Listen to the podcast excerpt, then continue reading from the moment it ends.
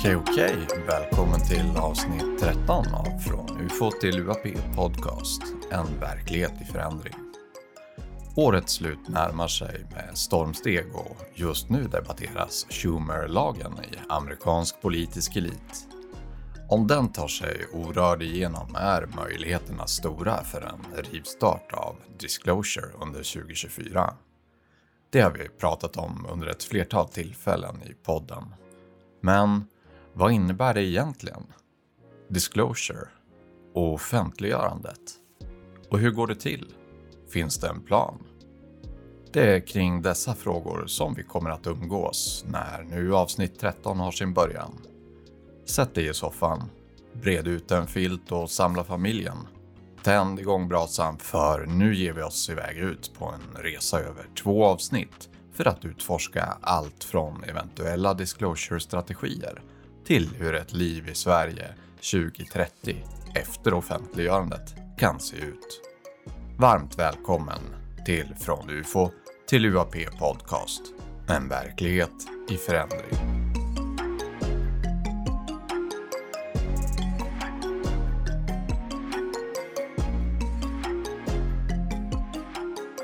Begreppet disclosure inom UAP-sammanhang refererar då till offentliggörandet eller erkännandet av information och kunskap om fenomenet av officiella myndigheter eller organisationer.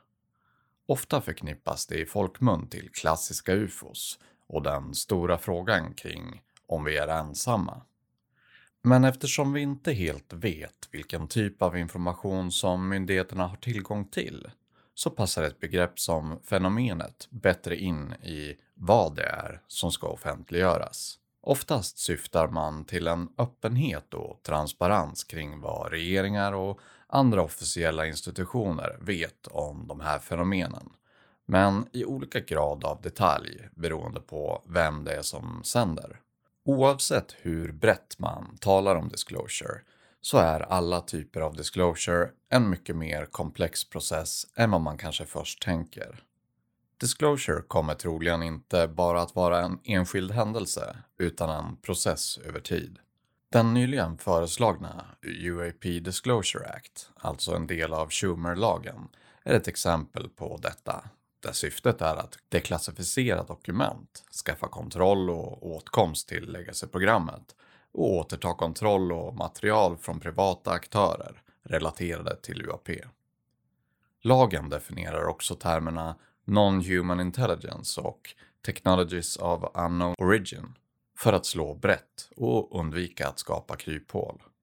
Lagen utstakar en väg med flera steg under nästa år och framåt där mer information och tillgång krävs från myndigheterna löpande. Allt orkestrerat av en grupp forskare och experter. Allt från fysiker till socialvetare som ska ge råd till presidenten om vägen framåt och hur släpp av information ska gå till. Gruppen är organisatoriskt placerad precis under presidenten för USA och inte som tidigare program såsom ARO i ett departement eller myndighet. Det här är för att skapa mer oberoende samt ge musklerna som krävs för att ta sig igenom hemlighetsmakeriet. Men varför ses disclosure som en process snarare än en enskild händelse?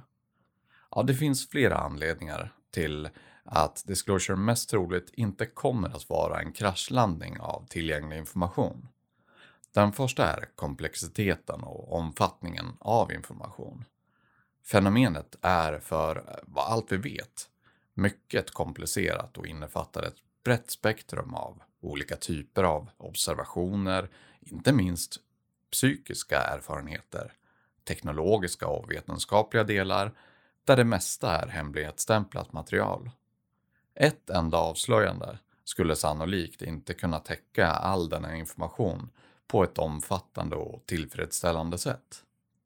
Samtidigt som risken i alla delar av mottagandet av informationen från allmänhet och forskare, religiösa institutioner, läroverk med mera riskerar att inte landa bra. Betänk bara potentiella teknologier som ligger utanför vår nuvarande vetenskapliga förståelse och kanske till och med biologiska prover som inte kan kategoriseras inom kända livsformer. Vi har också hela skopet om säkerhets och politiska överväganden. Regeringar och militära organisationer har behandlat UAP-information som känslig eller hemlig, då säkerligen många av de tekniska aspekterna av farkoster ses som militärt användbara. Mycket har läckt, men den information som vi har av tekniken inom fenomenet är uppblandat med desinformation. Därför är det såklart svårt att veta vad detta kommer att handla om. David Grush gör dock en bra jämförelse när det kommer till de här bitarna. Han jämför det med kärnvapenprogrammet, där vetenskapen senare fick tillgång och möjligheten att forska kring kärnkraft. Men de delar som handlar om kärnvapen är inte allmänt tillgänglig och känt. Grush menar att en liknande uppdelning skulle exempelvis vara möjlig med fenomenet. Vissa delar kommer med allra högsta sannolikhet att fortsätta vara hemlighetsstämplade, då implikationen av att göra denna kunskap allmänt känd skulle kunna bli katastrofala. Den här tekniken har potentiellt kapacitet att ödelägga hela planeten. Det ligger såklart också en drös av byråkrati inbakat i att göra alla dessa bedömningar. Vilka delar av tekniken kan släppas riskfritt till allmänheten? Vad skulle denna delen av tekniken eventuellt kunna att användas till? Det är inga lätta frågor att ta ställning till. Hur kan man på förhand mitigera riskerna med teknik som man inte helt förstått sig på och som troligen har användningsområden som man inte någonsin har reflekterat över inom de uppdelade programmen.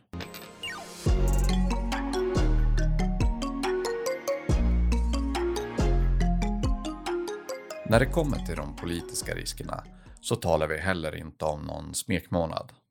Vi kommer att ha att göra med ett program och i förlängningen en statsmakt som över 80 år, ja snart 100, har ljugit sina medborgare rakt upp i ansiktet.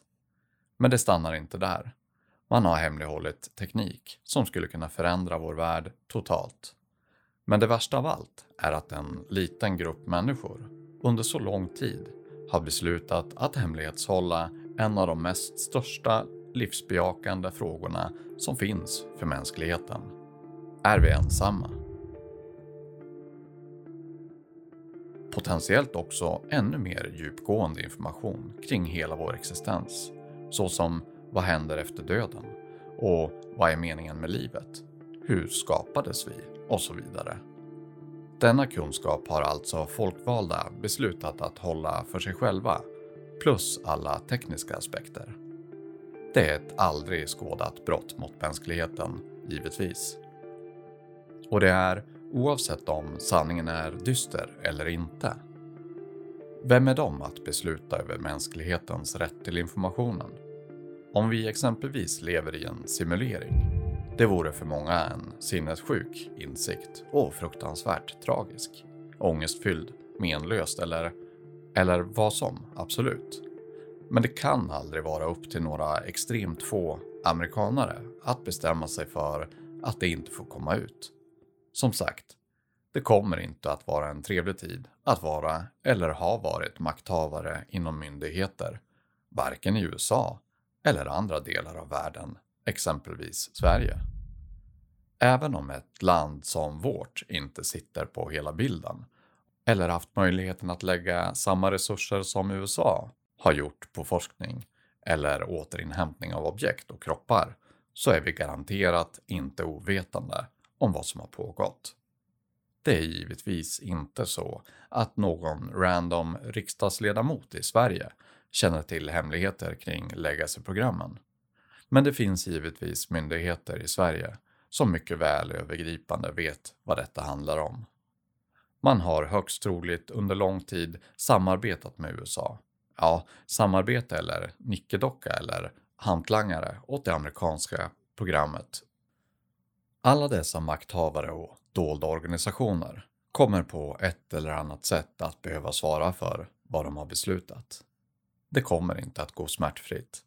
Det kommer säkert att kosta människoliv då vissa inte kommer kunna leva med denna skam eller uppenbarelsen att resten av deras liv kommer att spenderas bakom lås och bom. För att minska de politiska implikationerna av ett offentliggörande planeras en stegvis disclosure-process. Både med bakgrund av säkerhetsrisker och politiska risker och konsekvenser. Rätt eller fel, men det är en förutsättning för att kontrollen ska kunna släppa.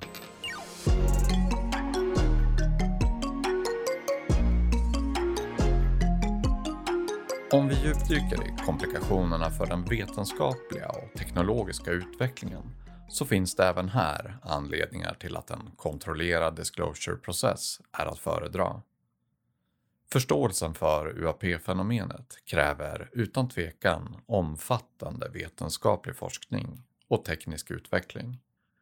Denna process, som är tidskrävande och potentiellt riskfylld, innebär en noggrann insamling, analys och förståelse av data innan den kan offentliggöras på ett ansvarsfullt sätt. Risken finns att viktig kunskap eller information återigen kan döljas i skuggan av hemliga program. Men det är viktigt att skapa perspektiv här. Det vi står inför kan vara en omdefiniering av de fundamentala principerna som vår nuvarande vetenskap och samhälle bygger på. Om vi tänker oss att UAP-fenomenet representerar helt nya fysiska lagar, teknologier och kunskaper som ligger utanför vår nuvarande förståelse, så innebär det att mycket av det vi har lärt oss i skolor och universitet kanske nu står inför en revolutionerande omvärdering. Det vi hittills har betraktat som fasta vetenskapliga sanningar kan visa sig vara ofullständiga eller till och med missledande. Denna möjliga upptäckt skulle inte bara ändra vår syn på vetenskap utan också vår förståelse för världshistorien. För att illustrera detta kan vi tänka oss ett stort pussel där varje pusselbit representerar en del av mänsklighetens samlade kunskap. Hittills har vi byggt detta pussel baserat på befintliga uppfattningar och teorier men om UAP Disclosure innebär att vi har fått helt nya pusselbitar som inte passar in alls i den befintliga bilden, då står vi inför utmaningen att omvärdera och omstrukturera hela pusslet. Det kan innebära att vi behöver ifrågasätta historiska händelser, omvärdera vår uppfattning om mänsklighetens ursprung och till och med omvärdera vår förståelse av universum. Det kan innebära att vi behöver omformulera historieböcker, vetenskapliga teorier och vår egen plats i kosmos. En snabb offentliggöring av all UAP-relaterad information skulle kunna vara överväldigande och potentiellt skadlig för samhället. Det är som att öppna Pandoras ask. En gång släppt kan vi inte kontrollera konsekvenserna. Därför är en gradvis och väl övervägd process för att hantera denna information inte bara förståndig utan också nödvändig. Den ger oss tid att anpassa oss, att omvärdera våra förutfattade meningar och att gradvis integrera denna nya kunskap i vårt samhälle och vår världsbild. Denna försiktiga, tankefulla process kan jämföras med att försiktigt väva in nya trådar i ett redan existerande tyg. Att dra för snabbt eller våldsamt kan riva upp hela strukturen. Men en metodisk och övervägd inblandning kan istället stärka och berika väven och skapa något nytt och mer hållbart. Så är det med UAP Disclosure. En process som kräver precision, tålamod och en djup förståelse för de komplexa mönster vi försöker integrera i vårt kollektiva medvetande.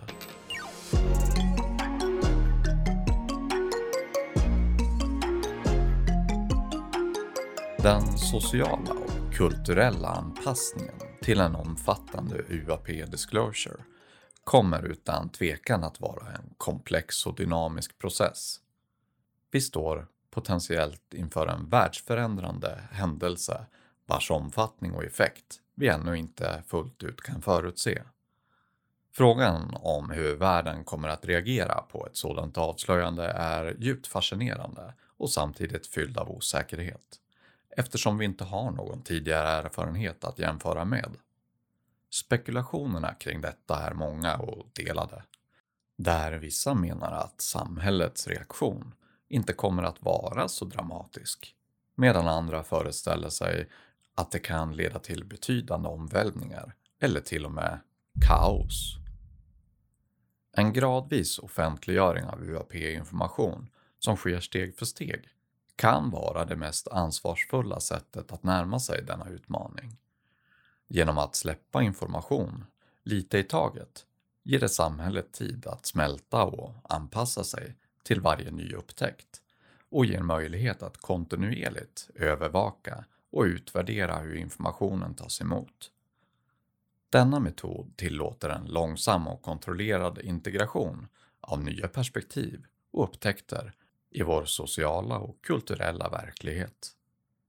Samtidigt så finns det såklart en risk med denna ansats.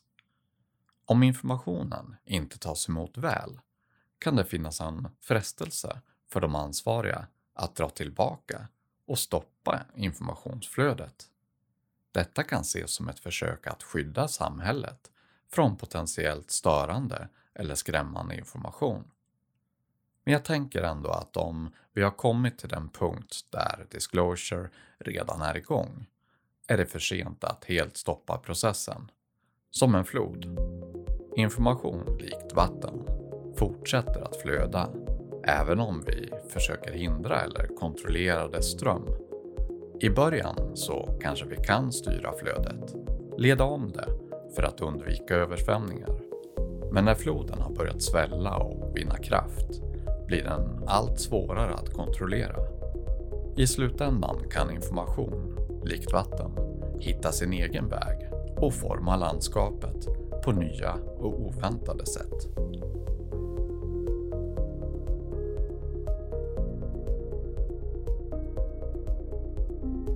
Även om vi initialt kan försöka styra och begränsa informationsflödet, en gång släppt i samhället, tar det sin egen väg och formar vår kollektiva medvetenhet på sätt som kanske inte går att förutsäga eller kontrollera.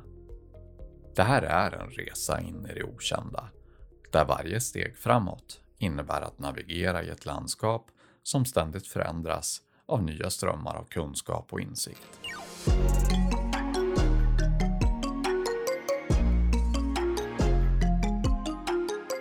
Återuppbyggandet av förtroende är en grundläggande aspekt av UAP Disclosure-processen.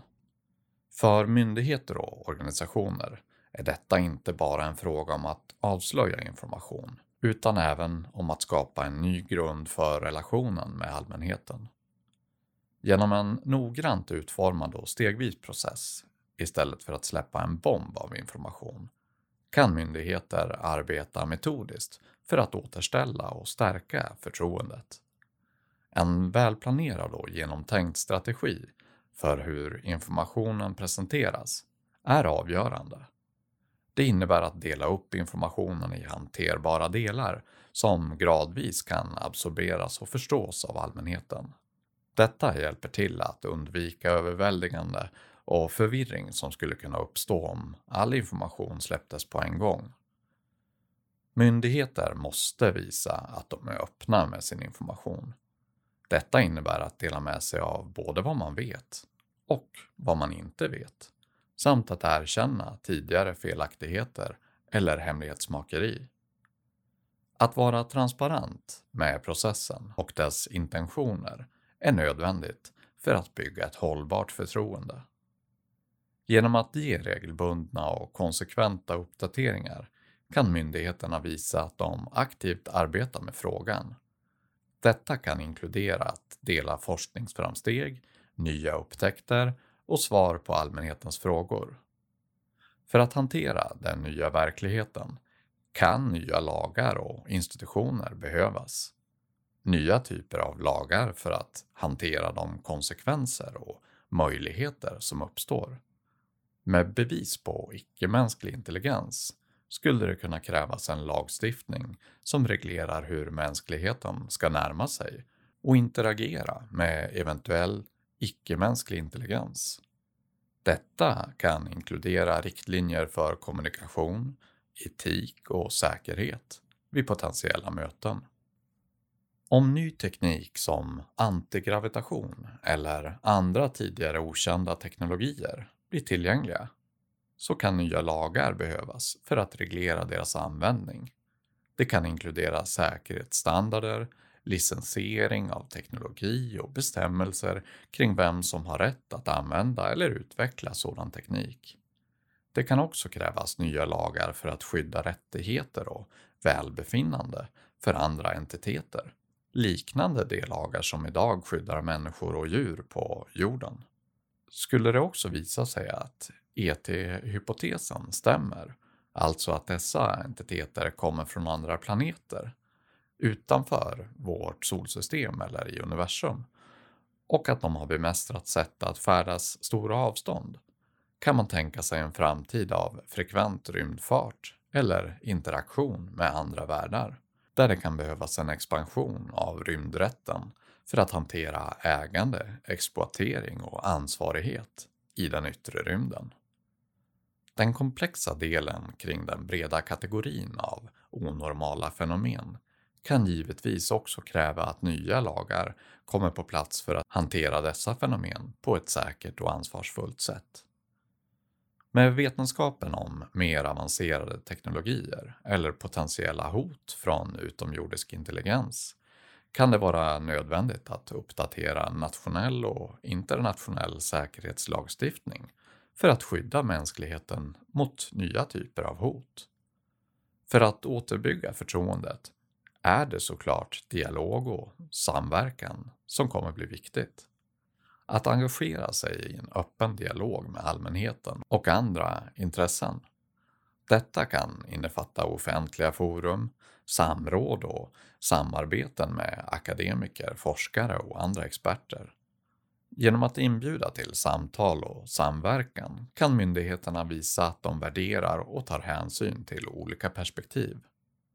Att paketera information i en process som UAP Disclosure kan liknas vid att plantera ett träd. Varje bit av information är som ett frö som planteras i det offentliga medvetandet.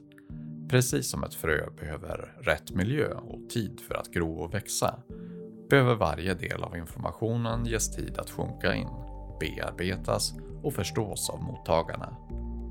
Om all information, likt för många frön, skulle kastas ut samtidigt skulle de konkurrera om utrymme och resurser, vilket skulle leda till att ingen av dem utvecklas fullt ut. Istället, genom att noggrant välja och tidsbestämma varje frö eller informationsbit, ger man det bästa möjliga tillfället för varje del att få fotfäste, växa och i slutändan blomstra till en robust och omfattande förståelse. På det här sättet byggs en stark och hållbar skog av kunskap där varje träd bidrar till en större helhet och ger skugga, skydd och näring till det omgivande samhället. En annan del som kommer att vara viktig är det internationella samarbetet. Det kommer vara en avgörande faktor och där kan man också se fördelar av en processinriktad disclosure för att lyckas. Eftersom dessa fenomen kanske inte känner av eller bryr sig om några nationella gränser så krävs en omfattande förståelse och hantering över nationsgränserna. I en värld efter offentliggörandet är det inte längre en fråga som enbart tillhör enskilda stater eller hemliga myndighetsprogram, utan snarare en global angelägenhet som kräver en samordnad insats. En stegvis process i disclosure möjliggör att en sådan samordning och informationsdelning kan ske på ett strukturerat och effektivt sätt. Det ger tid för att upprätta nödvändiga protokoll och överenskommelser mellan nationer för att säkerställa att data delas på ett sätt som respekterar varje lands suveränitet och säkerhetsintressen samtidigt som man främjar ett gemensamt mål att förstå och hantera UAP-fenomenet. Ett konkret exempel på detta kan vara inrättandet av en internationell UAP-övervakningsorganisation liknande hur International Atomic Energy Agency fungerar för kärnenergi och kärnvapen. En sådan organisation skulle kunna ha mandat att samla in, analysera och dela UAP-data och forskning från medlemsländerna. Den skulle också kunna spela en viktig roll i att samordna svar på UAP-relaterade händelser och säkerställa att det finns en gemensam förståelse och strategi för att hantera dessa fenomen. Det är genom denna sammanflätade ansträngning som vi kan hoppas uppnå en djupare förståelse och ett ansvarsfullt hanterande av UAP-fenomenet på en global nivå. När det kommer till fördelar med en processinriktad disclosure har vi också sist men inte minst hanteringen av förväntningar och spekulationer från allmänheten. Ett abrupt och fullständigt avslöjande skulle kunna skapa en våg av spekulationer, missförstånd och potentiellt orimliga förväntningar. Därför är en gradvis och noggrant styrd avslöjandeprocess inte bara fördelaktig utan nödvändig för att upprätthålla en balanserad och informerad offentlig diskurs. Genom att dela information stegvis så kan myndigheter och andra inblandade parter minska risken för missförstånd och spekulationer som kan uppstå ur ett plötsligt informationsöverskott. Detta tillvägagångssätt låter allmänheten smälta och bearbeta varje bit av information i sin egen takt, vilket bidrar till en mer genomtänkt och mindre reaktiv respons. Kommunikationen kan därmed vara mer kontrollerad och genomtänkt, detta kan hjälpa till att undvika sensationell rapportering och överdrivna påståenden, vilket är vanligt vid större händelser. Om informationen skulle offentliggöras plötsligt och utan sammanhang skulle det kunna leda till vilda spekulationer om icke-mänsklig inblandning i världshändelser, teorier om regeringens dolda agendor som inte stämmer och orimliga förväntningar om snabb teknologisk utveckling. Om man först introducerar konceptet av avancerad icke-mänsklig teknologi följt av diskussioner om dess potentiella påverkan på vår förståelse av fysik och slutligen detaljerade presentationer av bevisen kan man skapa en mer informerad och mindre spekulativ offentlig diskussion. Denna metod minskar risken för missförstånd och ger utrymme för seriös vetenskaplig och filosofisk diskussion om implikationerna av fenomenet.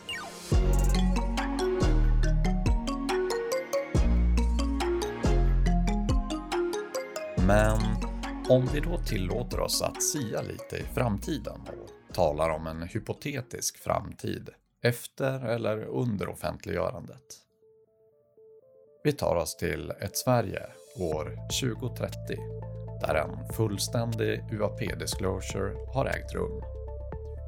Då öppnas en ny dimension av sociala och existentiella förändringar med upptäckten av flera typer av intelligenta entiteter, både från andra galaxer och interdimensionella varelser som har funnits bland oss, så står vi inför en ny verklighetsuppfattning. Dessutom med insikten om människans latenta psykiska förmågor som kan påverka och förändra verkligheten har vi stigit in i en era av omdefinierad mänsklig potential och självförståelse. Den mest omedelbara effekten av detta avslöjande är en grundläggande förändring i vår uppfattning om oss själva som människor. Dels det faktum att vi inte är ensamma i universum och att vår egen existens och verklighet är en del av en mycket större och mer komplex kosmos. Det omformulerar hela vår identitet. Vi börjar se oss själva som en del av en större intergalaktisk gemenskap, vilket öppnar dörren till nya former av självförståelse och existentiella frågeställningar. Vad innebär det att vara människa i ett universum där vi inte är ensamma? Kommer mänsklig existens från en jordisk evolution? Eller är vi på något sätt kopplade till liv i andra delar av universum? Är vår biologiska och kulturella utveckling helt självständig? Eller har den påverkats av utomjordiska eller interdimensionella varelser? Hur interagerar vi i existensen av andra intelligenta varelser i våra religiösa och andliga system? Hur definierar vi moral och etik i en värld där vi inte längre är de enda intelligenta varelserna? Vilka etiska principer bör styra vår interaktion med andra intelligenta varelser? Både från vår egen planet och från andra delar av universum. Vad är den verkliga potentialen i mänskligt medvetande? Hur kan vi kollektivt och individuellt utnyttja denna potential på ett ansvarsfullt och konstruktivt sätt? I ett framtida Sverige där människor har blivit medvetna om och också smått börjat bemästra förmågan att påverka verkligheten genom sina tankar och känslor upplever vi en sann revolution inom sociala interaktioner och samhällsstrukturer. Denna utveckling leder till en radikal omstrukturering av hur vi interagerar med varandra och vår omgivning. Medvetenheten om denna förmåga leder till ett nytt sätt att tänka kring kollektivt skapande.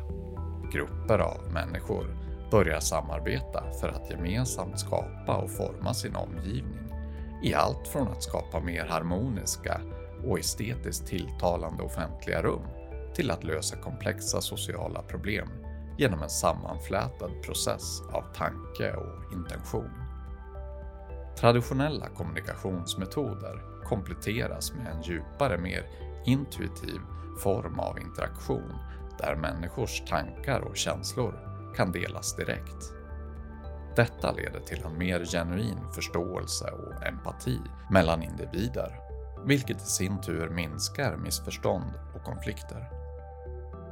Medvetenheten om och förmågan att påverka verkligheten bidrar till personlig utveckling och andlig tillväxt. Människor lär sig att förstå och kontrollera sina egna tankar och känslor på ett mer effektivt sätt, vilket inte bara förbättrar deras personliga välbefinnande utan även bidrar till det kollektiva goda. Samhället som helhet börjar reflektera över hur kollektiva tankar och intentioner kan användas för att främja hållbarhet och miljövänliga lösningar. Genom att fokusera kollektiv energi och intentioner på miljömässiga utmaningar kan man se konkreta förbättringar i hur vi interagerar med och tar hand om vår planet och biologiska mångfald.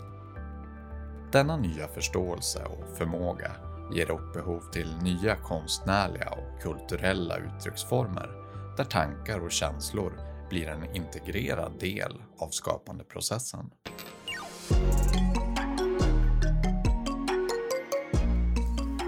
Okej, okej. Denna första del av vår lilla serie om disclosure är slut för idag. Nästa vecka fortsätter vi utforskandet av Sverige 2030 och söker svar på vilka konsekvenserna kan bli i alla olika aspekter av livet och samhället. Vi kommer också att rikta ett kritiskt öga mot allt som vi pratat om idag. Vad är alla tänkbara nackdelar med disclosure som en process? Och hur optimistisk är vår syn på livet efter ett offentliggörande? Det är alltså i avsnitt två som vår bild kommer att balanseras och en möjlig mellanväg kanske öppnas. Jag hoppas att avsnittet ska nå er väl och jag kan utlova mer spännande teori och hypotes nästa vecka där vi fortsätter att måla en tänkbar framtid. Jag känner att det verkligen är på tiden att börja gräva i vad disclosure faktiskt är och kan innebära, inte minst med tanke på vad som bubblar borta i staterna just nu. Jag hoppas att ni, precis som jag, har fått nya perspektiv på det och det alltid förändliga fenomenet. Det är viktigt för mig med feedback för att veta om du gillade avsnittet. Det hjälper mig oerhört mycket i att fundera ut vägen framåt för podden. Kommentera vad du tycker direkt på Spotify, på Instagram eller X där vi heter UFO till UAP i ett ord. Diskutera podden och delta i diskussioner med likasinnade inom communityn UAP Sweden. Det är en plats där vi fortsätter att utforska och diskutera UFO och UAP-fenomenets gåtfulla värld du hittar länkar till UAP Sweden genom länkarna på min Instagram. Tusen tack för att ni lyssnade. Vinka och le till din granne idag. Tills nästa gång, lev väl.